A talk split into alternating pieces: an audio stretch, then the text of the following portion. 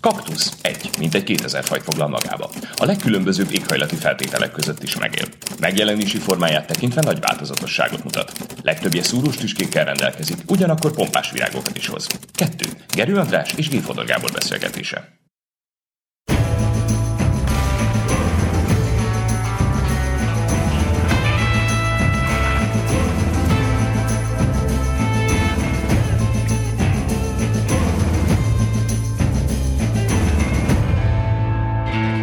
Kezdjük ezt a mostani kaktuszt, aztán majd lehet, hogy elkanyarodunk, de egy fontos problémával, nevezetesen a szexualitással. Egészen pontosan azzal, hogy egyre inkább megjelenik az, hogy különféle szexuális ügyeket a politikában használnak. Tehát nevezetesen az, hogy van-e helye a szexnek a politikában, van-e helye a szexnek a közbeszédben, tehát a közbeszéddel járó megítélésekben.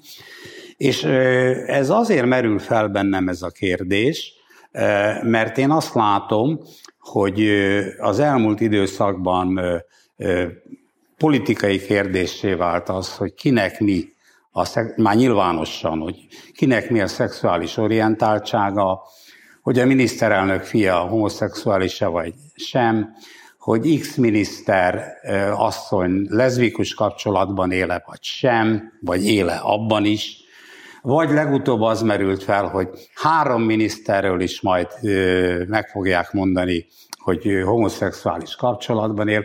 Magyarán szólva, hogy az egész szexualitás bekerült így a közpolitikába és a politikába, és arról akarok megkérdezni téged, hogy te mit gondolsz erről? Hát először is úgy fogalmaztál, hogy beszéljünk egy problémáról, a szexről, jelentem a szex nekem nem probléma, de hogyha a politikai kérdésfeltevést nézzük, ugye ezek a példák, amiket mondtál, ha lefordítom politikai nyelvre, ezek arról szólnak, szerintem, hogy rosszat akarok az ellenfelemnek, meg akarom buktatni, azt, akarjam, azt akarom, hogy lebukjon. Ezek a célok, és hogy legitimek-e az ehhez választott eszközök. Igazából szerintem ez a kérdés. És én azon gondolkodtam, hogy, hogy milyen alapján lehet megbukni a politikában. És hát nyilván lehet lopni, tehát a korrupció az egy klasszikus ilyen eset. Lehet rossz mondatokat mondani, szerintem ez az ostobaság esete, és lehet úgy lebukni, hogy kiderül rólam valami, amit én nem képviselek, tehát mást állítok magamról, mint ami kiderül rólam, tehát hogy hazudok. De szerintem ezek nincsenek egy súlycsoportban, mert hogyha valakiről kiderül, hogy lopott, akkor mondjuk büntetőjogi következményei lesznek, börtönbe megy. Ha mondjuk rossz mondatokat mond, Szerintem a legrosszabb dolog egyébként a politikában ostobának lenni. És én a szexel kapcsolatos ügyeket a harmadik dobozba tenném, hogy kiderül rólam valami olyasmi, ami ellenkezik azzal, vagy ellentétes azzal, amit állítottam magamról, amit én képviselek. Tehát az álszentség problémája. És nekem az a kérdésem, hogy kell-e ebből politikai következményig eljutni, tehát hogy megbukjon a politikus, hogy lemondjon a politikus, és ez szerintem azzal az igényünkkel függ össze, és ilyen és olyan választ is ismerek erre, hogy vajon a politikus egész életére igényt tarthatok-e. Tehát meg kell-e ítélnem a politikus egész életét. És van egy válasz, ami azt mondja, hogy igen, meg kell ítélnem, mindent tudnom kell a politikusról, és ezért legitim, hogy tudjak a szexuális orientációjáról, kivel bújt ágyba, a házasság töréséről, és így tovább. Én inkább arra hajlok, hogy nem, nem kell tudnom, mert hogy azt gondolom, hogy limitált a politikai tevékenység, és én azt akarom megítélni egy politikus esetében, hogy a közért dolgozik-e, és a, a köz ért végzett munkája sikerese. Persze vannak határesetek a szexualitással kapcsolatban, például ami a nemzetbiztonsági kockázatok felvetülését jelzi, de én a magam szempontjából engem nem érdekel, hogy ki mire vágyik, ki kivel bújik ágyba, még akkor is, hogyha a magánéletben csámcsobunk ezen. Értem, amit mondasz, hát nekem más a nézőpontom hát e tekintetben, nevezetesen alapvetően egy kulturális nézőpontom van etéren. Az, hogy nem mindegyik, mondjuk így keresztény kultúra, most a szekularizált értelemben értem a kereszténységet, viszonyul ugyanúgy a szexualitás és a politika viszonyához. Például én azt megéltem az Egyesült Államokban, ami eredetileg egy WASP, tehát a White Anglo-Saxonian Protestant, tehát fehér angol száz protestáns kulturális mezőből sarjat ki, hogy nagyon rigorózusan és ridegen veszik a házastársi hűség kérdését. Hát nem véletlen, hogy mondjuk Bill Clintonnak milyen ja. problémája adódott abból, hogy Monika Lewinsky-val. Ez a hazugság problémája volt inkább. Hát látszólag azt mondták, valójában eljuttatták oda az ügyet, hogy miután Monika Lewinsky megőrzött egy olyan ruhát, amin rajta volt a, a, a Clinton spermája, hogy megvizsgáltatják, hogy tényleg, tényleg az-e az, és hát itt innentől az Egyesült Államok elnökének azzal a kihívással kellett szembenéznie, hogy nem önkéntes spermadonor lesz egy vizsgálat tekintetében. Persze elvileg a hazugságról szólt, valójában arról szólt, hogy megcsalja-e a feleségét, amit ő tagadott. Tehát ez, ez, ez jelen van mondjuk egy amerikai kultúrában, és aztán ebből az amerikai kultúrából az is jött, hogy előbb-utóbb az emberek elkezdtek beszélni arról, és ez nyilvános vita vagy diskurzus, tárgya lett, hogy milyen az összexuális orientációkat. Fiúkat szeretik, a lányokat, azonos neműeket és a többi. Én meg azt ér, látom, hogy egy európai kultúra nem homogén módon, de másként viszonyul ehhez. Tehát az európai kultúrában, különösen a franciában elképesztő módon nem játszik, hogy kinek ki a szeretője. Hát emlékszünk, hogy Holland elnök robogón lógott meg az estőre jelöl, ment a szeretőjéhez. A Mitterrand elnök temetésén megjelent a szerető is. Bár olvastam, hogy 2020 elején meg aki francia, Franciaországban Párizs polgármestere akart lenni, egy volt kormány szóvívő, meg azért mondott le, előkerült egy szexvideó. Tehát, hogy úgy tűnik, hogy itt is változás van. Lehet, Igen, hogy amerikanizálódik Franciaország. Így van, így van. Ezzel szemben Közép-Európa, én azt gondolom, hogy etéren is Szerinted különbözik. Nem, nem hogy különbözünk, e, és a magyar beleértem ebbe, hogy Magyarországon, legalábbis a magyar históriában, ami az én tudomásom e, szerint e, eddig előfordult, nagyon sokan tudtak emberek ilyen-olyan szexuális szokásairól, de ez soha nem volt a politikai megítélés tárgya. Az emberek imádtak beszélni róla, tehát a plegyka világában ez kifejezetten csemege volt, elmondták, az, ezt szerették az emberek. És most is szeretik szerintem. De hogy a közpolitik vagy a politikai megítélésbe ez belejátszon, ez soha, ez soha nem, nem volt tényező. Mondok példákat. Mindenki tudta, hogy a Tisza István kurvázik, kritizálták, mert olcsó kurvákat vett igénybe, mint amit anyagilag megengedhetett volna, de a TISZA elleni egyébként egészen elképesztő erős kritikai felületben ez nem játszott nyilvánosan. De nem azért, mert volt egy politikai közmegegyezés arról, hogy hol húzzuk meg a határvonalat. Kulturális megegyezés volt szerintem. A Tormai Cecil, aki ugye egy leszbikus személy volt, és amikor Zicsi Rafael beperelte a feleségét a vállás során, Palavicsini Edinát, hogy azért ment szét a házasság, mert összeállt a Tormai Cecillel, ez persze a per szerepelt a sajtóba. De a Tormai Cecil megítélésében az, hogy leszbikus volt, miközben egy keresztény élmozgalmat vezetett, ami a kurzus támogatta, ez nem játszott. De hova tovább azt tudom mondani, hogy itt volt mondjuk a szocializmusban Gobbi Ilda.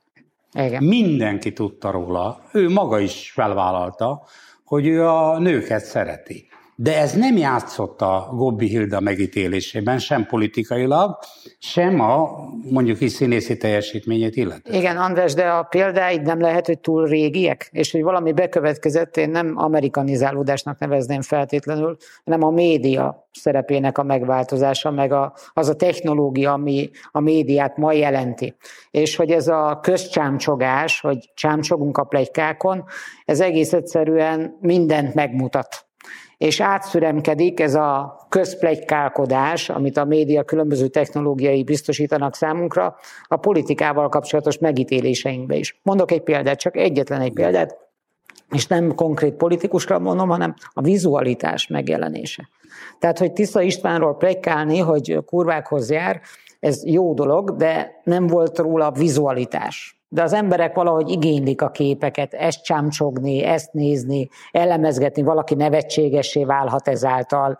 A, a politikus, aki szerintem egy közülünk hirtelen, de azért mégis elvárjuk, hogy egy közülünk, de azért legyen különb, hirtelen a különb jellegét elveszíti azáltal, hogy szexuális botrányba keveredik.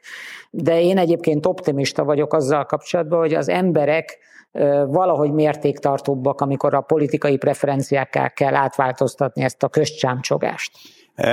Gábor, mint említettem, ez most látszólag vitahelyzet, de valójában azért nem, mert én azt mondtam, és a közmédia csak felerősítette ezt a dolgot, hogy az emberek szeretik ezeket a dolgokat hallani, megbeszélni. Ez a plegyka szint, mondjuk a, a médiában ma ez a bulvár szint. Igen. E, tehát igenis, az emberek szerették azt nézni, hogy a győri polgármester kicsit, hát mondjuk így talán nem teljesen tiszta tudati állapotban örömlányokkal hentereg.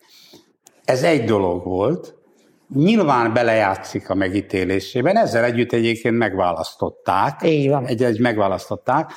Tehát nyilván szerepe volt, de nem lett ez egy politikai megítélés tárgya. Tehát nem artikulálódott, mint politikai ér. Én azt látom, hogy itt elindult egy olyan határá, kulturális határátlépése tekintetben, amikor mondjuk adott esetben egy miniszterelnököt azzal próbálnak hitelteleníteni, hogy a fia egyébként X vagy Z szerint homoszexuális. Tehát itt meg, ez arról szól, itt nem a fia az érdekes önmagában, hanem a miniszterelnök az érdekes, ezért mondják egyébként. Na most innentől szerintem az a helyzet áll elő, hogy, hogy bekerül a szexualitás, vagy a szexuális orientáció, vagy egy szexuális tett, ebben az értelemben politikai érvek közé. És ez az, amire azt mondom, egy közép-európai polgári nézőpontból, hogy ez a privacy része. Tehát én nem szeretném szívesen megdiskurálom, elbeszélgetek róla, na hát fogom mondani, de nem valami éles határt húzok, vagy van az agyam betéren, igen, de ez nem lehet a megítélés tárgya. Tehát, na, azt akarom mondani, hogy tudom én, volt egy ember, akit megvádoltak azzal, hogy szexuálisan agresszívan közeledett valamelyik beosztottjához, egy evangélikus pap. És itt is elindult a kísérlet, hogy a lányára rávetítsék ezt a dolgot, amit én kifejezetten irritálónak tartottam, mert úgy gondoltam, hogy a lánya a lánya, ez az ember az ember, és egyébként is azzal számoljon el a bíróság elő, előtt, hogyha ezért beperelik, de egyébként az apja tekintetében sem, apja tekintetében sem megítélési alap az, hogy ő politikailag egyébként képviselőként mit tett, hogy adott esetben egy beosztottjával szexuálisan agresszív volt. Egy kulturális nézőpontot javasoltál, hogy Igen. Én, én hagyj javasoljak egy politikai filozófiai nézőpontot, ha lehet. Én azok szerzőkkel értek egyet, akik szkeptikusak az emberi természettel, és azt mondják, hogy az ember az a testének a fogja, vagyis a vágyai hajtják. És hogy ez egy megváltoztathatatlan sajátossága az embernek. Mondjuk egy modern jó mondatot is mondhatnék, azt hiszem a Woody Allen mondta, hogy a agyam a második legkedvencebb testrészem, ebből kitalálható, hogy melyik lehet az első. És hogy a pol- Le? Hát az lehet. Abba kettő van. hogy a, a, a politikusok, bár egy közülünk, meg azt szeretnénk, hogy különnek lássuk őket, de ugyanolyan emberek, mint mi. És ezért szerintem van, vagy kellene lennie egy politikai közmegegyezésnek, hogy mi nem tartozik azon ügyek keretébe, amelyek, hogy mondjam, befolyásolni kellene a politikus megítélését. Szerintem a szexualitás ilyen. De ettől függetlenül, hogy én ezzel állok elő, ezzel az igényel, ettől még a világ változik. A média új technológiái, a közbeszéd átalakulása, a amerikanizálódás, a lejárató kampányoknak a megjelenése, ez mind-mind beszivárok, és része lesz a politikai ütközeteknek.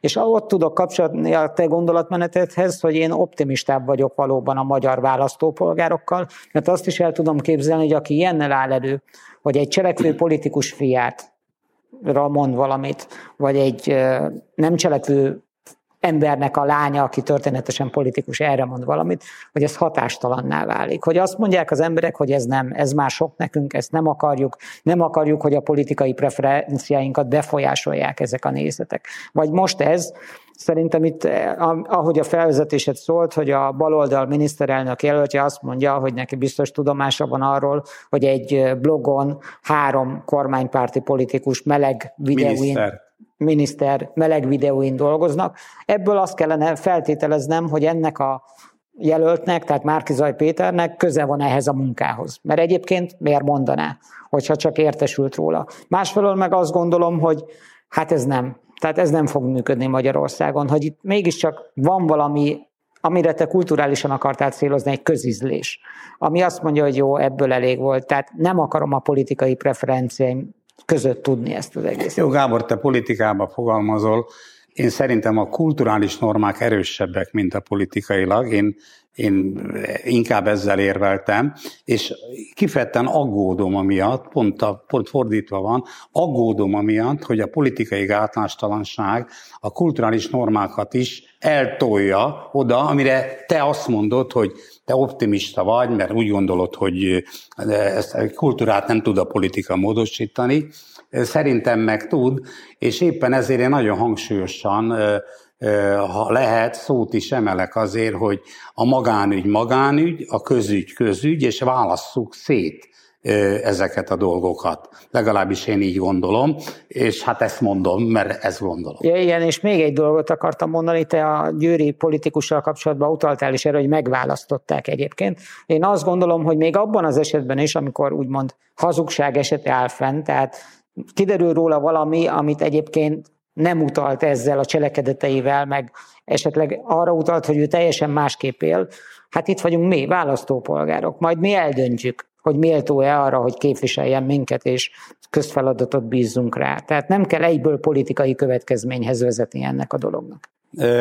Nem kell, de azért mondom, ha már tendenciákról beszélünk, hogy én látok itt egy részben Amerikából jövő, részben Európában is megjelenő tendenciát, ami szerintem Veszélyes. szemben áll azzal a közép-európai kulturális millióvel, ami a, ami a miénk, e, a sajátunk, mi alakítottuk ki, és én úgy gondolom, hogy ennek a közép-európai kulturális milliónek nyilván sok területen van hátránya, de sok területen előnye van. Például szerintem a szexualitás tekintetében az egy előny, hogy distinkciót tudunk tenni a magánvilág tekintetében a csemegézés e, és, és a közéletben való felhasználása között. Csak hogy mondjak még két relativizáló példát a politikából, meg politikai F-ként, hogy hát az sem mindegy, hogy valaki benne marad-e a karakterben. Tehát van, akinek ez jól áll. Például ezt nem jutott a Berlusconi. Ugye Berlusconinak ez a személyes politikai imidzséhez tartozik az Unga-Bunga parti, és Igen. szerintem egyébként Trumpon sem se fogtak ezek a szexuális célzatú botránykísérletek, hanem inkább erősítették a karakterét. Tehát én azt gondolom, hogy, hogy a politikában van még egy relativizáló tényező, hogy kinek mi a karaktere, és karakterben tud-e maradni, jól áll-e neki ez a macsóság, vagy, vagy nem is tudom, hogy, hogy fogalmazhatnék nyomdafestéket nem tűröm. Hát különösen, hogyha amit itt gazdag embereket említettél, a ha meg is veszik azokat az őket vádolókat, hát igen. és a kellő mennyiségű pénzt fizetnek nekik.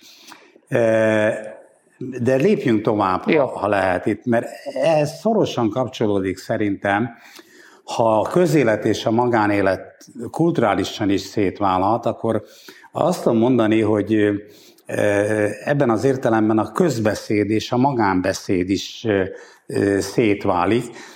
Nem csak azért, mert a közbeszédben nem beszélünk bizonyos dolgokról, ez nem azt jelenti, hogy hazudunk, csak nem beszélünk róla. Ez nem hazugság. Magánbeszédbe pedig elengedjük magunkat, és mondunk mindenféléket. És én itt azt látom, Ez viszont egy bizonyos értelemben egy új fejlemény Magyarországon, hogy teljesen kezd összecsúszni, vagy eltűnni a határa közbeszéd és a magánbeszéd uh-huh. között. Mondok neked példát. Mondjuk valaki nyilvánosan egyértelműen rasszista viccet mesél. Ezt magánkörben... Azért tegyük hozzá, ez nem egy fiktív példa, tehát nem, egy megtörtént konkrét igen, eset. Nem, nem fiktív. Ez nyilvánvalóan nyugodtan lehet rasszista viccet beszélni magánkörbe, vagy mondani, mert, hogy mondjam, ez megint a magánvilág része, de egy közvilágban ezt ez, ez nem lehet. Ugyanígy szóhasználatban. Tehát amikor mondjuk egy felelős, választott köztisztviselő azt mondja egy vizsgálóbizottsági kérdésre, hogy szarok rá, ez magánbeszédben simán elmegy.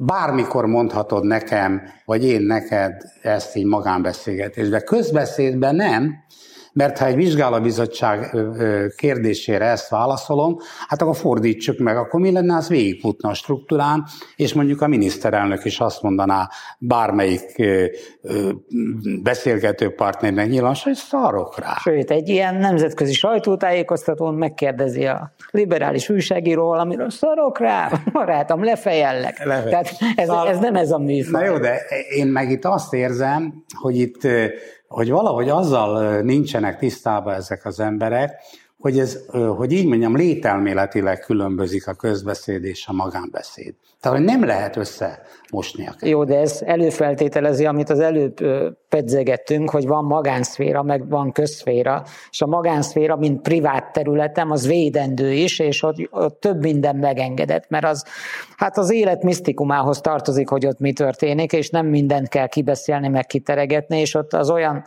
szabados gondolatoknak is helye van, amit egyébként a közbeszéd nem tűrne el. De az én felfogásomban ennek a magán és a közféra elválasztásából adódó méltósághoz kapcsolódik a politikai mesterség. Hogy ezt előfeltételezi, ezt tudja. És a politika az egy minőségi szakma vagy mesterség ebben az értelemben, hogy nem a magánéletvilágához tartozik, ez eszmetörténetileg is megindokolható, hogy ott kezdődik a politika, az emberek elhagyják a magánszféra világát, és belépnek a közügyek világába. És itt ez egy külön nyelvet is feltételez. De ha elválasztottuk egymástól a magán és a közférát, akkor szerintem még egy dolgot tegyünk meg, hogy nem csupán a nyelvvel van probléma, hanem a gondolatokkal is. Tehát a nyelv az egy kifejezési forma, a gondolataimat juttatom kifejezésre. Az, hogyha uralkodok a fölött, hogy mit mondhatok ki, mert mondjuk ez nem szabad kimondani, tabuölvezi, vagy nem illik egy közbeszédhez, ez azt is jelenti, hogy előtte elrendezem a gondolataimat. Tudom, hogy mit akarok elmondani, milyen gondolatokat akarok közleni. És szerintem ez a politikusi mesterség leromlásához is vezet, hogyha releváns ez a veszély, amit pedzegetsz. Hát nézd, azért én ebbe a, nem vagyok olyan biztos, amit te mondasz, mert egy politikai mesterségnek az is része, ahogy a Talleyrand fogalmazta, hogy beszédünk azért plan, hogy elrejtsük velük gondolatainkat. Jó, hát ő egy diplomata is volt, tehát lehet, hogy ez közel állt hozzá, de kétségtelen igaz az, amit én úgy gondolom, hogy egy partalan őszintesség az mindenkinek megárt. Tehát én azt hiszem, hogy ha gondolunk valamit, azt nem kell mindig azonnal kimondani, és nem kell különösebben megragaszkodni se kell hozzá, mert ahogy mondani szokták, aludni kell rá egyet, mert adott esetben leiggadnak a gondolatok, kikristályosodnak. Tehát én azt hiszem, hogy az nem helyes, hogy hogy mindig a gondolat, mindig a létező gondolatunkat mondjuk ki. Mondjuk ki, de, de itt, itt inkább arról van szó, hogy, hogy én azt látom, hogy stilisztikailag is összecsúsznak a dolgok. Uh-huh. Tudod? Tehát, hogy az, ami magán szóhasználatban simán elmegy, tudod, az nem, az nem megy el. De nem lehet, hogy elitista vagy? Tessék? Vagy elitista vagy ez a probléma? Hát nem, mert én azt hiszem, most nagyon egyszerűen fogalmazva, hogy Magyarországon 24 óra alatt sokkal többször hangzik el az a kifejezés, hogy bazd meg, mint ez megtörténik nyilvánosan. Nyilvánosan szerintem, ha valaki ezt a kifejezést használná, az gyakorlatilag megütközés. Igen, de azért hoztad fel Közbeszédben pedig nagyon sok ember kötőszóként használja. Igen, azért hoztad fel ezt példaként, mert hogy látsz egy fenyegető veszélyt, hogy elmosódik a közbeszéd Igen. és a magánbeszéd határa, aminek ez lesz a következménye hogy ahogy beszélünk a hétköznapokban, meg a kötőszóinkat használjuk, ez át fog szivárogni a politikai nyelvbe. De szerintem ez Én ezt ne... nem szeretném. Én sem szeretném, de szerintem nem is általános jelenségről van szó.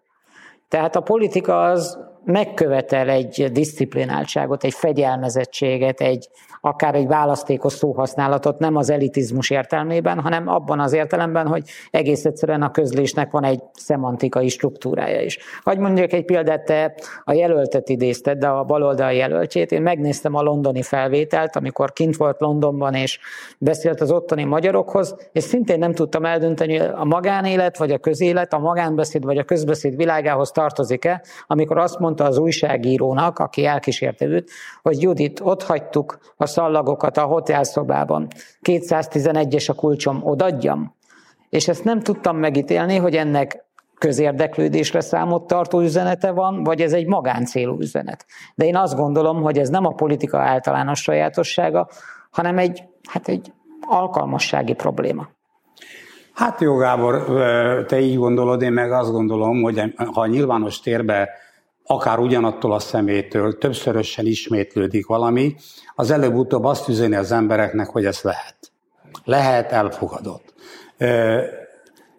De térjünk át ennek egy másik vetületére, erre már utaltam, az őszintesség mhm. kérdésére. Ugye itt most elhangzik többször, hogy XY adott esetben mondjuk a, miniszter, a baloldal miniszterelnök előtte nem téved, vagy nem rosszul fogalmaz, hanem csak őszinte. Őszinte. Na most én ezt értem, de ugye itt a kérdés az, hogy mindig és minden viszonyok között értéke az őszintesség legalábbis a közéletben. Megkönnyem ez a magánéletre is igaz, aki azért együtt él mással, az pontosan tudja, hogy nem szabad mindig az első gondolatot a fejéhez vágni, ami az embernek eszébe jut, mert különben nem lehetne együtt élni. Na most igaz, ez egy nagyobb közösség. Azért tegyük hozzá, nem a hazugság mellett érvelsz. Nem, nem. Nem, amellett érvelek, hogy az ember vegyen, számoljon tízig, vegyen nagy levegőt, és ha kell, tudjon hallgatni. Tehát nem kell őszintétlennek lenni. Tehát az őszintességnek az, nem, nem, nem, csak az az ellentét, nem csak az őszintétlenség az ellentéte, hanem az is, hogy nem mondunk mindent. És ugye itt azt látom, hogy az őszintesség címszó alatt olyan kijelentések hangzanak el, amik bizt, köztünk szólva szinte vérlázítóak.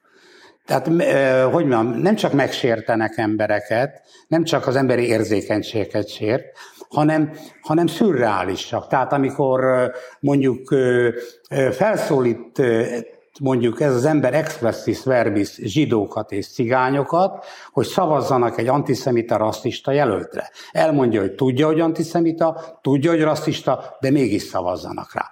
Tehát itt egy, ő ezt őszintén mondja, ez igaz, mert neki ez az érdeke, hogy ezt mondja.